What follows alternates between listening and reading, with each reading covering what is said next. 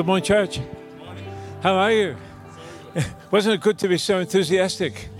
I, I, I reminded, um, I was in a school on, in Sydney on, on Monday, and in the, in the margins of what I was sharing, I said, don't forget, enthusiastic means entheos, in God. So if you're, if you're in the Lord, you need to be enthusiastic.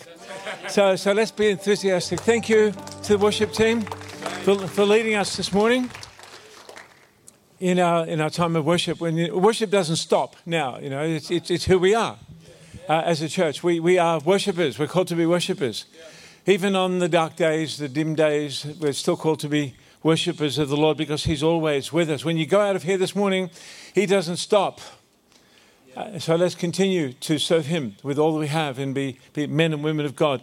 Our, our theme for this month is uh, uh, the real life. The real life. I hadn't forgotten. I just wanted to draw your attention to the screen. The real life. Um, you know, there's there a lot of people searching for authenticity, uh, and, and sometimes we get we get confused about what that means, and, and, and we often feel that we have to perform uh, to, to, certain expectations to live the, the real Christian life and to serve God. That's not the case. Heavenly Father, by your Spirit this morning, give us a clear understanding so that we can see our lives and our heart attitudes uh, and, and live the real life in a way that pleases you. And we come to you just as we are, with our arms open wide, uh, because we can't do anything. We can't prove ourselves to you. Uh, Lord, we, we, we, just come and, and we ha- ask that you would help us to live the real life that you called us to in Jesus' name. Amen. Amen. Well, I heard uh, the, the, uh, the, head of the Australian Defence Forces on, uh, on uh, Angus Houston on Friday uh, saying the world is entering an era of truth decay. I, I, guess there's a bit of a pun in that, but but hard to, sometimes it's hard to know what is what is truth and what is not. Um, you know, we all we all know that the issues of fake news and and and and and, and that occasionally there might be one or two untruths on social media. Um, uh, uh, you know, during the night I woke up three times because my Fitbit was sending me scam messages waking me up saying, you know, just send us your bank details. And, and so, so, how do we work out what's real? How do we work out what's real? Dymocks sent me an email yesterday saying, oh, Alan, we're really sorry, but your, your Dymocks membership number is now in the deep, dark web. So, so how, how can we be sure? I'm sure that's affected others of you here. You know, we, we, we, we, we try and work out what's true and what's not, what, what's real and what's, what's fake. Uh, how many of you know that, that you know, we, we, we fact check our politicians? We fact check our politicians and the meanings uh, uh, of their messages because occasionally they, they, they conflict. Like, like Pilate in the New Testament, we, we stand and we shake our heads and we say, well, what is truth? Uh, and what do, where, where, does the real world start? Where does the real world finish? Now, uh, I, I don't know if you're like me. I made a decision not to go and see Barbie. I saw Oppenheimer. And then a couple of weeks later, a couple of weeks later, uh, I found myself watching Barbie. I'll confess. I'll confess, and I slide out of bed every morning, and I just, for those who've seen it, you know, just gently land in my pink car at the bottom. Um, now, how many of you know the, the actress, the, the real Barbie, was an Australian, Australian actress who was paid $12.5 million I'm sure she, she, now wishes, now that Warner Brothers records have been broken by that performance, uh, that she maybe she'd got some more. But, but how, do, how, do we, how, can, how can we work out, you know, where we leave the land of fiction and dolls and expectations and dreams and come back into the real world where we live? How do we cross over? How do we become real when we live in a world of fiction? Um, because who, who we are is not the, uh, the, the, cover story. The reality is not the cover story that we invent for others. Who we are is not the fiction that we often play out. It's not the narratives that others write for us, but who we are when we're vulnerable, when we're alone. That's when we, we see ourselves who as who we really are without a mask. Now, I heard, and I'm sure that uh, I was shocked. If you listen to if you listen to Parliament occasionally, you might hear something shocking. I was driving the other day and I heard a senator calling another senator a hypocrite. I thought that is so unparliamentary. when I was a kid, people used to say, well, the church is full of hypocrites. And so I thought, well, what does the word hypocrite mean? Now, I was, I was in um, I hope you can see that I was in, in France with Anita a, little while ago, and, and, and that's a hypocrite. The word comes from those who wore masks, the, the actors who would go around and they put on a mask and they play the part. Uh, and, and so, in a sense, there's, there's, there's the potential for us all to be hypocrites. So, we need to distinguish today what is the real life? How can we d- distinguish? How can we differentiate between uh, the, the real life and the fake life and the masks that people wear and allow the Holy Spirit to speak beyond the masks and get into our hearts and teach us what it is to, real, to live a real life so that we can conform to Jesus Christ as, as our identity uh, in, in a way that, uh, you know, you, you, you, can never turn your back on reality. You, you can't turn your back on reality in a world of illusion. Today, I want to talk about two men. Sorry, ladies, I, I, I said a tale of two because I didn't want to offend anyone.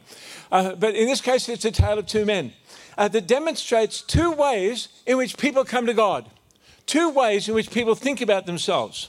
One is fake, and one is real.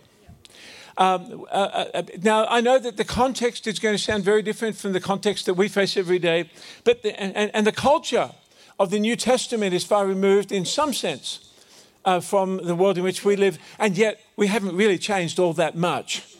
We haven't changed all that much. Um, the underlying issues are the same. And, and Jesus once told a parable, which I'm sure is more than a parable because he, he would have seen this every single day. Jesus hung out with the religious leaders. He went to their houses. He debated theology with them. He ate their food. And he hung out with those who struggled with lifestyle choices that left them socially alienated. So he hung out with the religious people, he hung out with the rebels, he hung out with the tax collectors, he hung out with those who were despised. He visited the temple in Jerusalem and synagogues all around, all around where he lived in the north of what is now the nation of Israel. And he went to wild parties. Yes, he went to parties. Uh, and, and, and so, so how, how, did, how did Jesus distinguish what was real and what was fake? What was real and what was made up? And what does it mean for us? I want you to listen very carefully Two, two, two men. Jesus said two men went up to the temple. Let's read from uh, Luke chapter 8, verses 9 to 12. Jesus told the story to some who had great confidence in their own righteousness and scorned everyone else. Two men went to the temple to pray. One was a Pharisee, and the other was a despised tax collector. The Pharisee stood by himself and prayed this prayer I thank you, God. Oh, I love this. He said, he pulled up his, you know, stood up straight and held onto his lapels and says, I thank you, God, that I am not like other people. Wow. Cheaters, sinners, adulterers. I'm certainly not like that tax collector over there. I fast twice a week. I give you a tenth of my income. Blah, blah, blah. Now, blah is not, it's not an Aramaic term, so you won't find it if you look it up. but you get the drift. That this is him. And Jesus said, he looked at him and he turned to his disciples and said in Matthew chapter 6, When you give to the needy, don't announce it with trumpets, as the hypocrites do in the synagogues and on the streets, to be honored by others. Truly, I tell you, they've received their reward in full already. They love to stand praying in the synagogues and on the street corners to be seen by others. So, can you imagine? Can you picture this guy? What a guy! But Jesus saw right through him. Now, uh, a little bit of background quickly. The, the Pharisees were the, the, the, largest religious grouping in the time of Jesus, but they, they, they, they believed that they were the beautiful people. They, they had it, you know, they, they, they, they measured up to all the expectations of what religiosity. They were certainly superior to the unwashed masses. And people would see them coming in the street they were educated, they were f- refined, they scrupulously observed 613 commandments. Why settle for 10 when you can make it up to 613? They loved it when they have an audience. And as they were walking along, historians tell us that they would stop in the middle of the road and bend down to their waist and pray to God in a loud voice so that people around them would say, oh, Wow, wow, you know, that, that guy's so holy. He's so holy. He's so special. I know that we don't do that to pray aloud so that other people will be impressed by our, pi- our, our piety. But if, if, you've, if you've seen the, the, the series The Chosen, you know that what I'm describing is it's not a parody. It's the way religion takes over people's thinking and people act up and play up and perform because they think that that's the way that we have to be to please God. And, and, and, as, as they passed the ordinary sinners in the street, you know, they, the, the, the, shadow of them would, would, would make people uh, uh, you know, observe them and, and, and, and just comment, you know, he, he must, he's so holy, he must be so close to God. They carefully trimmed their beards. They anointed themselves with oil. They dashed perfume over their freshly unshaven faces because they had beards. Um, and, and, and, and, historians tell us that they had 18 different garments. The average Pharisee in Jesus, they, would, they had 18 different garments that they'd wear to enable them to appear holy in every conceivable role. The most pious of them lived in the temple or near the temple, and they shunned just about everybody else as being unclean. They kept themselves separated from being contaminated. Jesus said, These are people in his century or in ours who have great confidence in their own righteousness and scorned everyone else. And I'm not pointing the finger at any, you know, I point the finger at my own heart when I read this story. I'm reminded, Mac Davis, no relative, wrote that, those famous words, Oh Lord, it's hard to be humble when you're perfect in every way. I can't wait to look in the mirror because I get better looking every day. That's, that's, that's one man. And Jesus said, Look at him, look at him carefully, listen to his language, look at his heart, because there's something wrong. On the other side of the room, over in the corner, up in the tiers, so that nobody would see him, uh, is a tax collector. The tax collectors were they they they were the rip-offs. They they they worked for the Romans. They were low life. They were held in the lowest esteem because they collected tariffs and taxes and handed it over and, and often exaggerated the amount that was owed so that they'd keep the balance. Uh, and the common people in Jesus' day had nothing good to say about the Pharisees. Nothing good to say about them. They were seen as traitors. They were called sinners. They were despised. They were considered thieves and robbers, and many of them were. Um, and they, were, they, they, were, they, they extorted people, and it was true. They, they, they milked the system under the protection of the Roman rulers to exploit the people because they always got their cut. And they were hated because they were, especially by those who were trying to bring down the system. Can you imagine this Pharisee standing here saying, God, I am so good. God, I am so righteous. God, I am so religious. God, I, I perform, I worship you just the way uh, I, I should. And you come, and he looks over and sees one of these guys and says, God, I thank you that I'm better than everybody else, especially that dude over there. Have you got the picture? Two men went up to pray. The Pharisee stood apart from everybody else because he thought he was holy. The, the, the, the, the, uh, tax collector stood apart from everybody else because he thought he was unworthy. The Pharisee relied on, entirely on his religion. The tax collector had nothing he could rely on. The Pharisee was probably sincere because no one's born wearing a mask, but he was sincerely wrong. You can be sincere, but you can be sincerely wrong. Um, and, and, and, but the publican, on the other hand, had zero pious works to show off.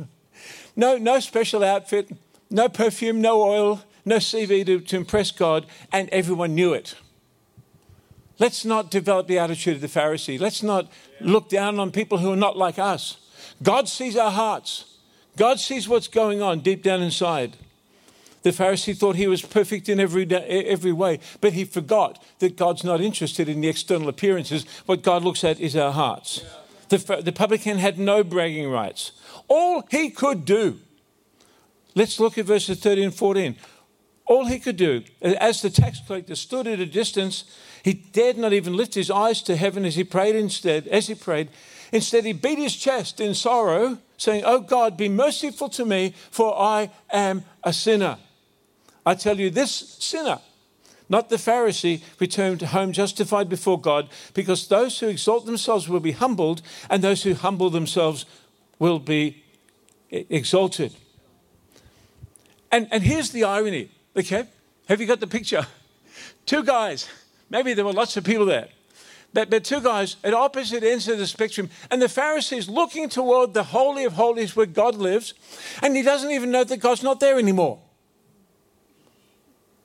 Go figure. How do you work that out? the, the Roman uh, military leader, uh, General Pompey, came to Jerusalem in 63 BC. And, uh, and, and he walked into the temple, walked into the Holy of Holies where the ark used to reside, walked in there and came out and said, It's empty. There's nothing in there. It's just, uh, it's just space. God's not in there any longer. I wonder how often we ask ourselves whether we're worshipping a form and, a tradition or we're, we're looking to have a, a personal relationship with God. Because when God actually came back in human flesh, they, were, they felt uncomfortable. That he didn't fit their model, and as a result, they feared him and they hated him. And most of Jesus' ministry was outside the temple. Most of Jesus' ministry was not in church, but in the dusty, dangerous streets and smelly laneways filled with rubbish and human waste and tax collectors and other scum, and he loved it. Jesus changed all those perspectives we have about religion. When, when, when, when, we leave church this morning, I, I, love it. I love it when we come together. I love it when we worship God together. I love it when we hang after church and, and, and share our meals together. But, but the, the real life is who we are here and when we go back home, when we go to Woolies, when we go to the coffee shop, how we relate to people, how we think about people in our hearts. The Pharisee said, Thank you, God, I'm better than everyone. I keep the rules. In fact, the rules required that he fast once a year, but he fasted twice a week, especially on market days when people came to look and all the media were there. Okay, so, so twice a week, he said, he said, God, I pay my dues. I look like the part, I'm not like that wretched tax collector over there, but the reality wasn't real. The reality wasn't true. He wasn't praying to God, he was praying to himself. Uh, and and, and it, was, it was empty. What did the Pharisee, what did the publican do? All he could do was call out for God's mercy. The hardest words, three of the hardest words in the English language are I have sinned. No one wants to confess. No one wants to own up that they're not perfect in every way. The Pharisee, his, his traditions and his religion got in the road, but actually alienated from God in his fantasy world, in his fantasy world, in his Barbie world. He was convinced that God, that God looked on his, his good works and, and, and, and, and thought he was a great man, and God, but God's saying, Who are you? I don't even know you. And what did Jesus say? Jesus said, The publican who, who knew that he was a sinner and said, God, I need your mercy. He was the one who went home in right relationship with God. He was the one who went home justified. No one wants to hang out with sinners. Don't know if you know a famous rapper, uh, uh, Tupac Shakur. He said this the realest people don't have a lot of friends. Some of you know him. Uh, the realest people don't have a lot of friends. He was alienated, he was scorned by the religious people. Uh, but of the two of the two guys, the two characters in the story, he was the one who got it. God, I need your mercy. God, I can't live without your mercy. God, I can't live without your presence. God, I, there's nothing that I can bring, nothing that I can depend on. I can only uh, cling to your mercy. And, and, and, and, and, said, and Jesus says, This is the real life. This is the real life. Iris Murdoch, some of you have read her books, said, We live in a fantasy world, a world of illusion. The great task in this life is to find reality. How do we work it out? Well, as Christians, as Christians, we, we know, we believe that the first step is to, to, to a real life is to get back into a, a right relationship with God. Resist the urge to play. Resist the urge to fake. Resist the urge to make it up and come just as we are just as we are, without anything to offer Him except ourselves, and say, Jesus, I can't impress you because you see what's going on in my heart. Jesus, I need your love. I need your forgiveness. I need to have a relationship with you. I come just as you are, just as I am, sorry. Second Corinthians, if you've been reading the one year Bible, just recently said this examine yourselves to see if your faith is genuine. Don't let somebody else's opinion of you don't let your reputation become your reality. Remember, Jesus said, I haven't come to call the really beautiful people, I've come to call sinners. He says, I haven't come to call, call those who, who, who don't need God any longer because the religion is so good. He said, uh, uh, uh, you know, they're, they're, they're ragged, they're dirty, they're inferior, uh, they're conflicted. But hey, guys, they're going to beat you to heaven. They're going to beat you to heaven because they know that they need a relationship with God. They know that they need God's mercy. So, what, what is the real life in the context of this passage? The real life involves acknowledging our spiritual needs instead of being performance driven or finding our reality in our achievements. The real life is living in humility and dependence upon God instead of relying on our own actions and pomp and, and, and, and form. The real life is knowing how, as Christians, we can live in true repentance, not deceiving ourselves that we're better than others, but that we come to God with open arms and say, God, I, I need your mercy, I need your love, because without that, there is nothing. That I, I am nothing. I can't bring anything. I'm, I'm just flesh and blood, and then I'm gone. The real life is being open to change, not comparing ourselves with others, but depending entirely on Jesus Christ. This is the real life. When I was a kid, my, my mother used to say, Be careful of polishing your halo because one day it'll slip and choke you. we, we, we think that the people who please God are those who have halos and are in, in, in, in, all the iconography. And, uh, but, but we don't worship to be seen by people. We don't live the Christian life to be seen by people. I lost my halo. I can't find it. I think maybe my wife put it on Gumtree. I haven't, I've, I've lost my halo. I, I just have to come to God as I am, warts and all, so to speak. Our attitude should be this God, that, that publican had nothing that he could offer, but he came to you and he confessed his need and he stood in your presence and said, God, I'm a sinner. God, I need you. I want you to be involved in my life. I want your, your forgiveness. I'm not going to blow my own trumpet. I'm not going to stand out in the middle of the floor so that people will admire how good I am.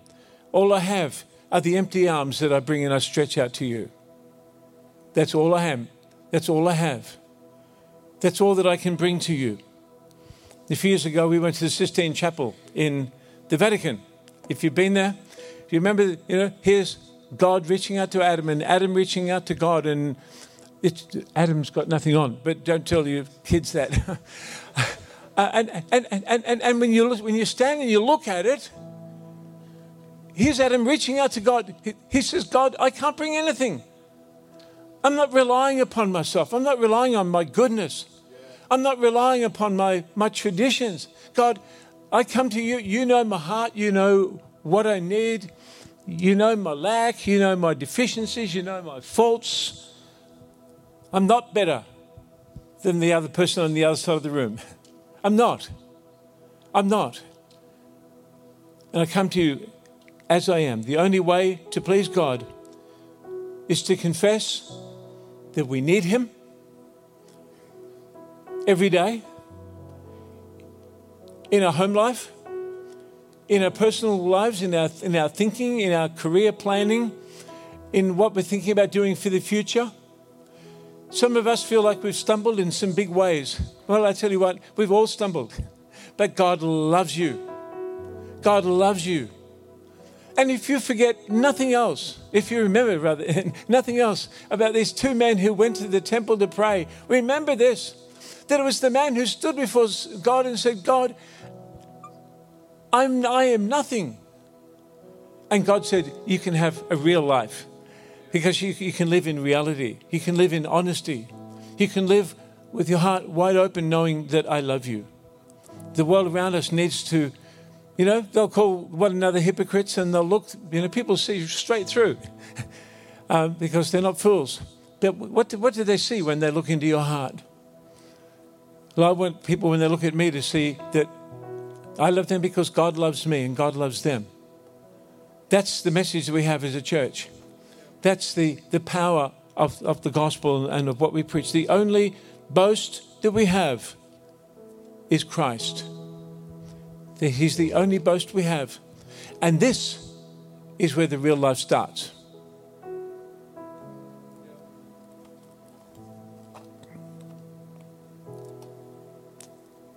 What do you think Jesus would say today? He'd come in and say, let's, let's sit down over Sunday hangs and have a chat. You know, where are you going? Who are you? What are you doing? What are your plans? I want to be involved in your life. I want to be in charge of your life. I want to be directing you. I want you to experience my love. Remember, God loves you and God has a purpose for your life, and your identity isn't on your performance. Your identity is based in who you are with Christ in your life. You're a man, you're a woman made in the image of God, and God loves you.